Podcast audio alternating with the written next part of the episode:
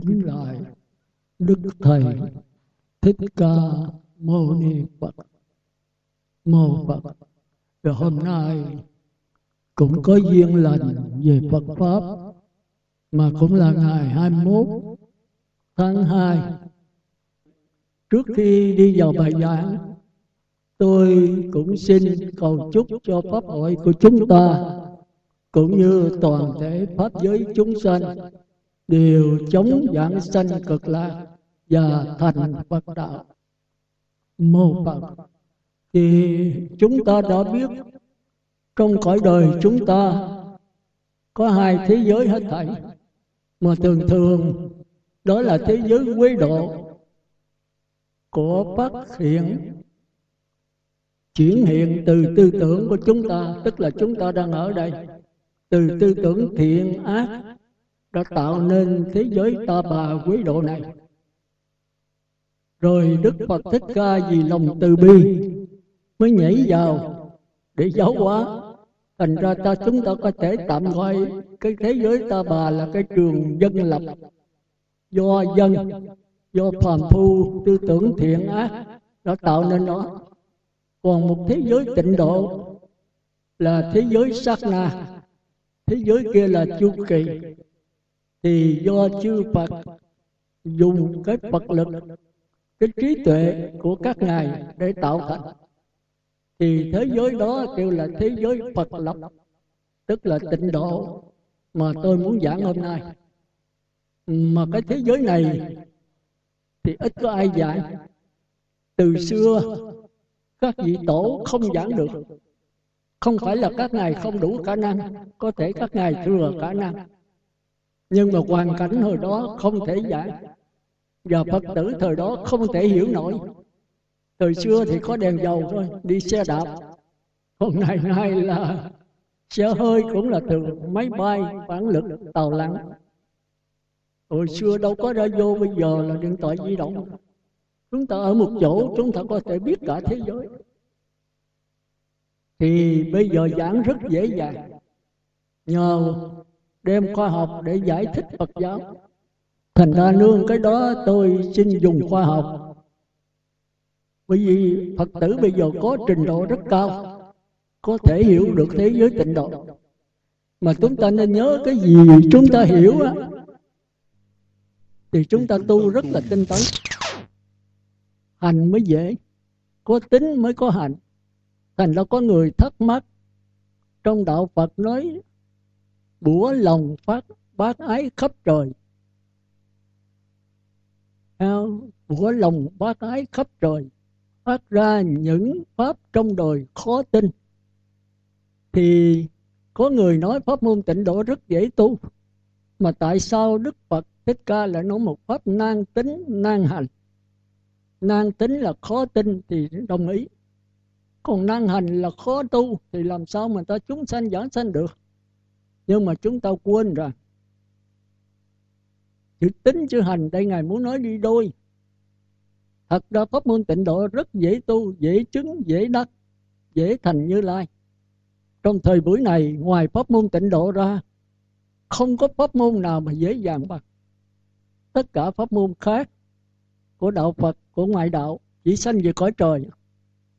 Chưa có biết tứ sa môn quả, chưa có đạo Phật tức là quả nhập lưu tối thắng là chưa có. Sáu hai tôn giáo thời Đức Phật cũng chưa có. Tới thái tử Si Đạt Ta ngồi dưới cội Bồ đề. Sau khi 5 năm tìm đạo 6 năm khổ hạnh, tìm không ra, chỉ có quốc đầu Long Phất A La La. Quốc đầu Long Phất là tương tự với A La Hán. A La La là tương tự Như Lai đó là thế giới vô sở hữu xứ và phi tưởng, phi phi tưởng. Sau khi Đức Phật nhập định 7 ngày, ngài đi vào các cảnh giới dễ dàng. Thì ngài ra trình bày thì các vị sư a la la pháp yêu cầu ngài ở lại độ độ chúng. Ngài nói, không, tôi đi đây không phải là để làm gia chủ, mà cái mục đích tôi là để chấm dứt luân hồi sanh tử khổ, mà hai cái này chỉ là đồ nhái thôi chứ không phải là a lán thật sự không phải là như lai thật sự. Thì mấy vị nói giờ ngài đi tìm hết ấn độ không ai cao hơn tụi tôi. Thì sĩ đạt ta nói đúng. Tôi đã đi hết sáu hai tôn giáo rồi. Chỉ có hai ngày dạy là cao nhất. Mấy cái kia dạy là trong năm mười phút là tôi nhập định đi vô liền. Còn của ngài là tôi đi tới bảy ngày. Theo, thì tất nhiên là cái đạo này cao nhưng mà nó không phải là đồ thật. Nó chỉ là đồ giả thôi và hai đạo sư nghe giảng biết của mình sai, thì mới hỏi thái tử, cái a la hán thiệt như lai thiệt là sao? Nhưng mình nên nhớ lúc bấy giờ thái tử đi sắc ta chỉ là bồ tát thôi, chưa có thành như lai. Ngài nói, tôi cũng chưa chứng đắc, nhưng mà tôi biết nó sai. Thì cuối cùng ngài phải đi tìm lấy, đi tìm lấy. Thì ngài mới nói rằng, đạo khi ở tại lòng ta, ở tại con người này hẳn nhờ định trí tìm ra xếp chân ngồi lại tiết và công phu. Thì ngài bắt đầu ngồi thiền. Ngài bắt đầu đi cho tới cuối cùng là 5 năm khổ hạnh 6 năm tìm đạo. Tuyệt thực tới là chết giấc luôn. À, ngài có hụt mẹ. Khi tỉnh dậy thì ngài thấy là lúc làm thái tử thì quá thái quá không thấy đạo tới chừng khổ hạnh thì bất cập. Hai cái đều không đưa tới giải thoát. Cuối cùng ngài mới đi cái trung đạo. Tức là ăn ngày một bữa. Ngày một bữa ngọ trai đạm bạc để ít nhiều lê quắc tùy duyên. Pháp màu khất thực giáo khuyên. Nêu cao một tấm gương hiền soi chung. Về chỗ ở rồi thung dung nhàn hạ dưới gốc cây liều lá đơn sơ miễn là tránh nắng đục mưa không cần xinh đẹp mà chẳng ưa màu mè. Vì sự mặt đủ che thân thể không xe xua không vẽ phù hoa tấm y má nạp như hòa. Nó bước chân lữ khách ta bà dân du. Đó hạnh khất sĩ phép tu theo phật. À, thì bắt đầu mới có đạo phật có tứ sa môn quả. Sau khi ngài đi dùng cái bát sữa của su già ta rồi ngài thấy khỏe khoắn ngài xuống dòng sông đi liên, ngài tắm rửa rồi. Thì ngài thấy khỏe quá. Ngài mới đi dọc theo cái dòng sông, ngài thấy cái cội bồ đề bên dòng sông Ni Liên rất là đẹp. Ngài mới chỉ tay lên trời là tại cội bồ đề này. Dầu máu ta có khô, xương ta có mục. Nếu ta không thành như lai là ta nguyên chết tại đây. Rồi ngài lấy cỏ lên, ngài trải, ngài ngồi 49 ngày đêm không ăn uống. Cái đêm 49 sao mai vừa rõ dạng và đổ minh tinh nhi tiền thành chánh giác, thì ngài đắc quả như lai. Thì cuối cùng ngài thấy là đạo phật cũng không xa lạ. Ngài nói đạo phật có sẵn trong võ trụ này, mỗi người đều có như lai tánh, có phật tánh hết. Nhưng mà chúng sanh rất khó nhận lại. Thì ngài không định ra giáo hóa, ngài tịnh chết, nhập diệt chết. Thì chư thiên mới xuống thỉnh ngài. Thì ngài dòm ra cái đồng sen trước ngài đó thì ngài thấy có những cái sen nó nằm ở dưới đáy nước, có những sen nó lơ lửng trên mặt nước, có những sen nó vượt trội lên. Thì ngài nói chúng sanh cũng vậy. Có những người hạ liệt, ác ác ôn, nghĩa là đê tiện, những người chúng ta không thể độ được.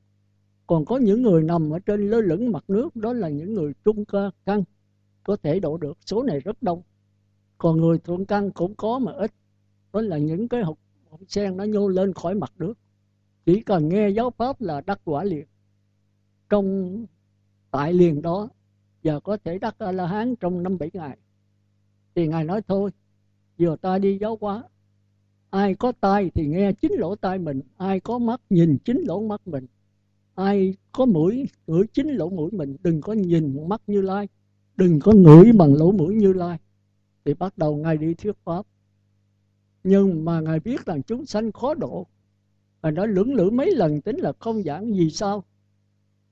Vì chúng ta coi lại cái tứ diệu đế là cái pháp môn thù thắng nhất của đạo Phật. Ngoài tứ diệu đế không có đạo Phật. Nhưng mà tùy theo người giảng. Có người giảng tứ diệu đế thành người trời. Có người giảng tứ diệu giới thành bốn đường ác.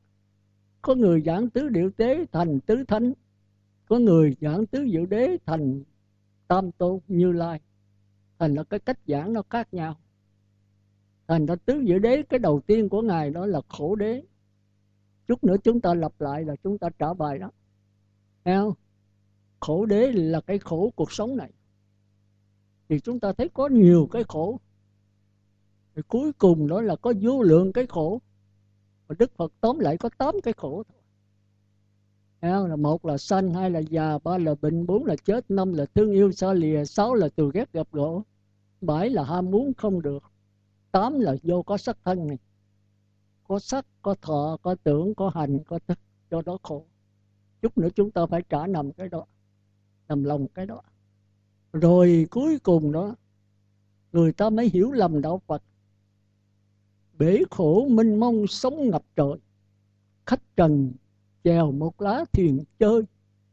Thuyền ai ngược gió ai xuôi gió xem lại cùng trong bể khổ thôi. Thì đạo phật là đạo chán đời. Nhưng mà chúng ta dạy chưa gì đã kết luận rồi.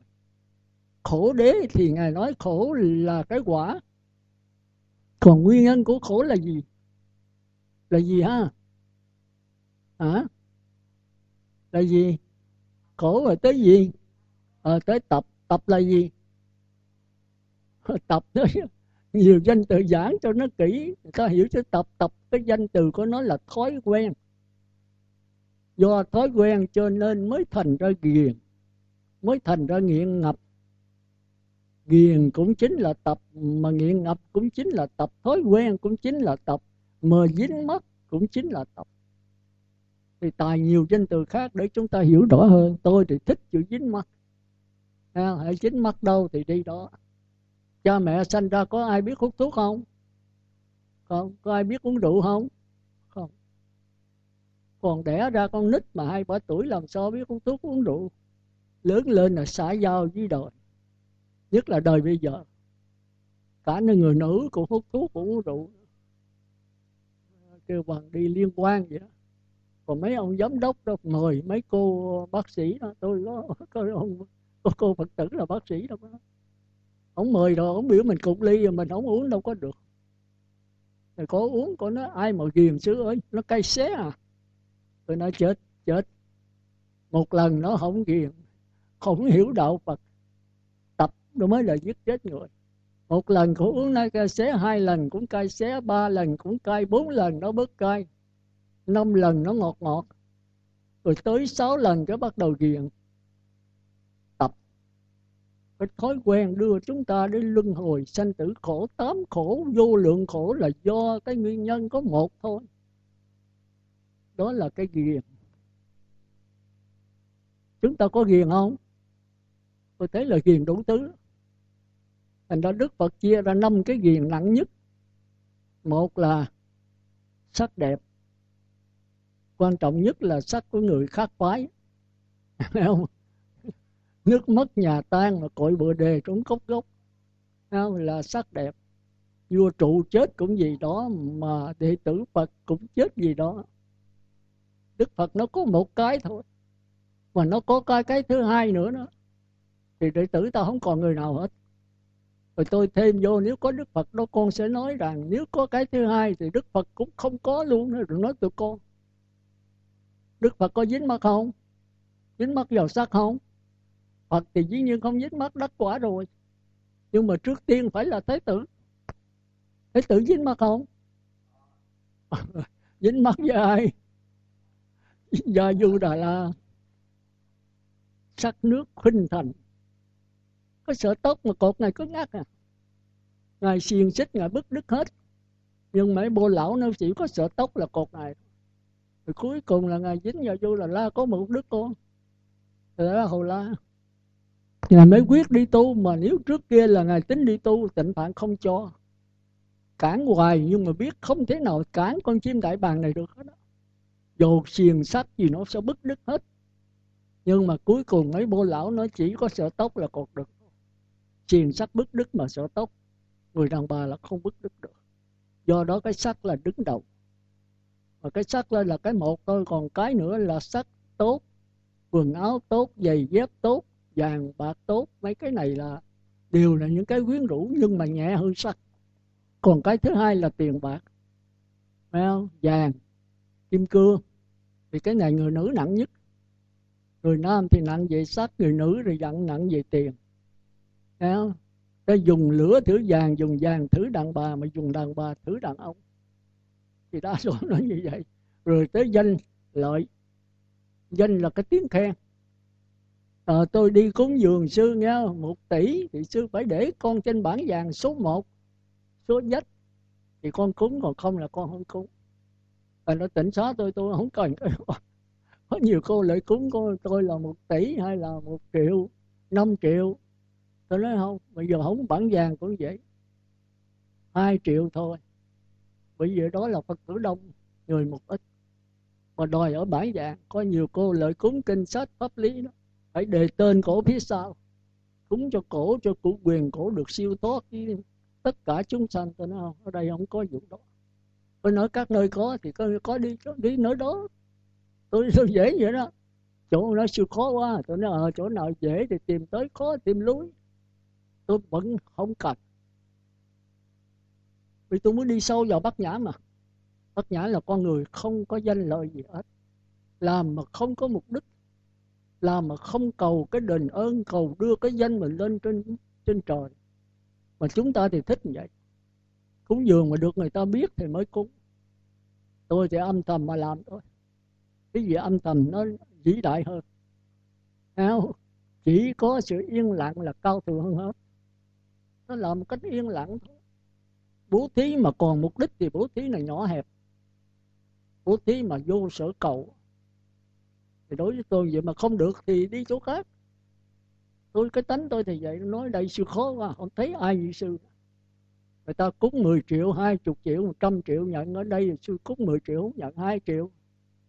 Tôi nói à, thì khó tìm lối dễ tìm tới chúng ta thấy là cái sắc cái tài còn cái danh danh thì đi liền với lợi. Thì chính Nguyễn Công Trứ nó còn kẹt không công danh thà ác với cỏ cây. Sống không công danh đã có thân, âu hẳn có danh. À, danh thân đã có, ác danh âu chẳng có. Không công danh thà nát như cỏ cây. Thì đó là ngoài đời. Còn người tu là phải khác. Người tu không có sắc, không có tài, không có danh, thành ra muốn xuất gia đó là phải không tiền, không bạc, không nhà, không cửa, không vợ, không con. Mà bây giờ ông thầy tu nào không tiền? Tiền nhóc hết có sư không nhận tiền, tôi nhận tiền, nhận vàng, nhận đô la luôn. Tôi cười, tôi nói là nhận mà đừng dính mắt gì thôi. Phải đúng vậy đó. Tôi thì dính mắt cho nên tôi tránh. Tôi mà đi nước mà đi sống lên, nó đánh xuống một cái là tôi thành thành thành thằng trống liền. Tôi phải nhờ cái phao. Còn quý vị dưới nước là nhập một rồi, quý vị đâu có cần, không cần pháo nói vậy trên thời buổi này một ngàn, một tỷ người, không biết được một người không? Đó chỉ có a la hán mới dám nói câu đó. Còn bây giờ bây giờ a la hán hết rồi. A la hán quả cái cái mà để uống nước nó thì có. Thì chúng ta chịu thôi. Đó là tôi nói sắc, tài, danh, lợi, ăn uống, ngủ nghỉ, mấy cái này cũng độc đó. ăn uống mà ăn đồ ngon không à? Mà chúng ta nói vậy chứ đức phật không ăn sao? Cái ăn của bậc thánh nhân nó khác cái ăn của phàm phu khác khác chỗ nào quý vị biết không? Thánh nhân cũng đói như mình vậy. Đói thì cứ ăn khác thì cứ uống, buồn ngủ thì cứ đi ngủ. Nhưng mà chúng ta đừng lợi dụng. Cái câu đó cũng bậc thánh nhân người ta nói đói ăn khác uống, buồn ngủ, cứ đi ngủ. Nhưng mà cái đói, ai không đói, phật cũng đói đói bụng thì ăn cơm, ăn cái gì nó thôi. Không, đòi lò bảy món nè thì cái này không phải cái bụng đói, mà là cái gì đói? Cái gì biết không? Quý vị phải theo dõi mình nữa, muốn thành phật phải hiểu cho nó rành. Thành ra chút xíu nữa là tôi bắt trả đó. Còn nếu tôi rảnh là bữa 24 tôi lớn nữa thì trả bài đó. Chứ tôi không dễ đâu. Phải tôi giảng bài mới là bài cũ phải trả cho tôi. Mà không được là thôi, xù. Tức là quê không có giảng nữa quý vị là không tôi không phải dễ à. Tôi giảng là tôi giảng tới nơi tới chốn. Á tôi giảng ngay trong cuộc sống của quý vị. À, thành đó ăn uống cái ăn là miếng tồi tàn. Dứt đi một miếng thì lộn gan lên đầu. Thành ra do cái ăn mà chúng ta chết ăn mặc ở bệnh. Giải quyết vấn đề này xong là thành như lai. Vậy như lai không có ăn ở xưa không có mặc. Vẫn ăn vẫn mặc. Thì lạnh thì tôi phải mặc áo chứ. Nhưng mà áo khờ tròn cổ áo hở cổ áo dài vết đất không có cái vụ đó. Mặc sao cho ấm đừng có bệnh thì thôi. Ăn thì đói thì bước cơm vô. Không nó đòi hủ tiếu mà không có cái vụ đó. Các nước thì uống nước bia nước uh, la vi đó nước khoáng này kia uống được không nó đòi bia nó đòi cà phê thì cái này không phải là khác cái miệng mà là khác cái tư tưởng cái tâm. Chút nữa chúng ta đi sâu vào cái tâm nhá nói cái tâm mà chưa chắc quý vị biết cái tâm nó còn trả bài cho tôi nữa à. Đó, tôi giảng đại khái vậy rồi trả bài tôi giảng tiếp nữa. Phải thuộc lòng mới được. Quý vị có năm giới mà đa số là không thuộc á phải thuộc trả năm giới cho tôi. Tôi hai trăm năm chục giới này. tôi phải thuộc là tôi trả ở đây cho quý vị không sót một giới nào thấy quý vị làm biến quá. Rồi làm sao mà giảng sanh về cõi cực lạc tôi nói giảng sanh nó chỗ nói thành phật ngay bây giờ. Bây giờ đắc quả nhập lưu quý vị 10 năm nữa, tới phật di lạc ra cũng chưa chắc đắc thánh quả được. Nhưng mà về cực lạc quý vị thành như lai, cái đó là cái hy hữu nhất của pháp môn tịnh độ. Chỉ có tịnh độ mới dám nói vậy thôi. Còn tất cả pháp môn khác thì nhất niệm thành trời. Tịnh độ nó nhất niệm mà thêm cái phát nguyện thành như lai. Cái đó là tôi thấy là đặc biệt nhất. Có người không tin. Không tin là tại mình dốt Phật pháp. Hồi xưa nói thật, tôi cũng không tin tịnh độ đâu.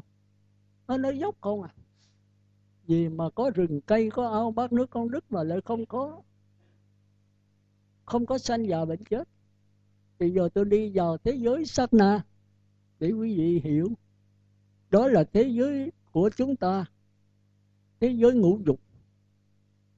Còn thế giới sát na tịnh độ là thế giới có hình mà không có tướng. Thế giới này, thế giới có hình, có tướng tương ưng nhau. Tức là có nhận thức và có đối tượng nhận thức. Rồi thế giới sát na chỉ có nhận thức mà không có đối tượng. Thế giới này có không gian và thời gian tương ưng thế giới cực lạc là không có không gian. Không gian bị quá dảo giờ thời gian. Tôi nói một cái thí dụ thì quý vị hiểu. Thế giới cực lạc giống như cái dòng nước. Thế giới dòng nước linh hồn đấy. Thế giới quế độ chúng ta giống như sống sống nó, nó nương vào cái dòng nước. Khi có tham sân si nó mượn cái dòng nước linh hồn để nó tạo ra cái sắc thân sắc thọ tưởng hành thức. Thì tôi hỏi quý vị, cái sống với cái dòng nước là một hay là hai? Một hay hai?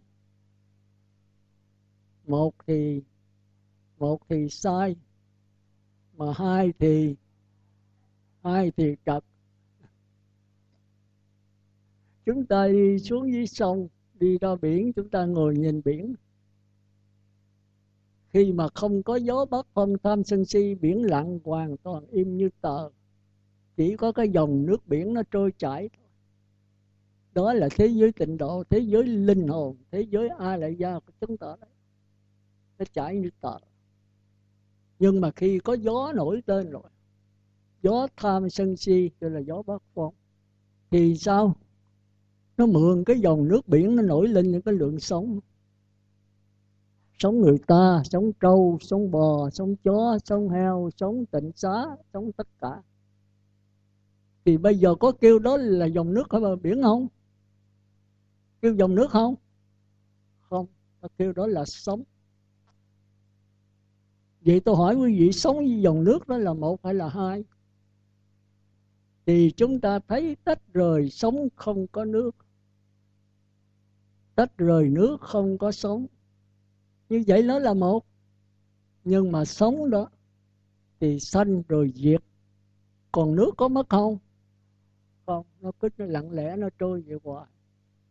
Thành ra cái linh hồn, quý vị linh hồn, dòng nước không bao giờ mất. Nó cứ lặng lẽ, nó trôi hoài. Mà khi có tham sân si vô, nó tạo thành sắc thân, cảm giác tư tưởng, ý chí và kinh nghiệm kiến thức. Đây là cái tiến trình năm quẩn của chúng ta. Còn trâu bò heo chó thì nó chỉ có sắc thân, có cảm giác tư tưởng mà nó không có kinh nghiệm kiến thức, nó có ba quẩn. Cái đó mấy gì phải học á. Thì đó, chúng ta biết thế giới tịnh độ với quý độ nó khác nhau rất xa. Thế giới của dòng nước nó khác với thế giới của sống sống thì có thành trụ hoại không? Còn xác thân chúng ta thì sanh già bệnh chết. Rồi khi mà cái lượng sống nó nó nổi lên rồi nó tiêu rồi, thì cái dòng nước linh hồn còn không? Còn. Rồi nó lại mượn cái lượng sống khác, cái tham sân si khác, nó tạo mượn cái dòng nước linh hồn, tạo thêm một cái sắc thân mới nữa rồi xác thân mới này cũng sanh già bệnh chết nữa. Rồi cái dòng nước linh hồn còn, khi tham sân si cái ham muốn nó còn, nó tạo lên cái lượng sống mới nữa. Cứ thế chúng ta luân hồi mãi. Sanh thân rồi lớn rồi già, rồi đau rồi chết, lìa qua một đời. Rồi theo nghiệp, cái trí này, luân hồi trở lại, cũng sanh thân, cũng mãi tấn tù bánh xe tứ khổ quay cuồng, sanh già đau chết, theo guồng chuyển sai. Người đời mãi tạo gây vọng nghiệp, để rồi ra chịu kiếp lưng trầm. Việc làm người vẫn vô tâm, nào hay có chỗ lạc lầm về sau ai là kẻ thương nhau dìu dắt, chỉ cho người biết chắc lưới đi, vượt qua khỏi chốn rừng nguy thoát ra suốt kiếp lưu ly mà trở về. Thôi thì bây giờ quý vị nhớ là làm sao mà đừng có tiếp tục luân hồi nữa. Thì sáu hai tôn giáo là tu cải sửa, luân hồi cảnh giới đê tiện xấu chuyển qua cảnh giới tốt, rồi tốt chuyển qua tốt hơn nữa. Thấy tử si đạt ta thấy sao mà cứ đi lẫn quẩn hoài. Nhưng mà chúng ta phải rành cái thế giới lẫn quẩn đó. Chúng ta phải tu vào cái lẫn quẩn đó nếu bốn đường ác thì không thể qua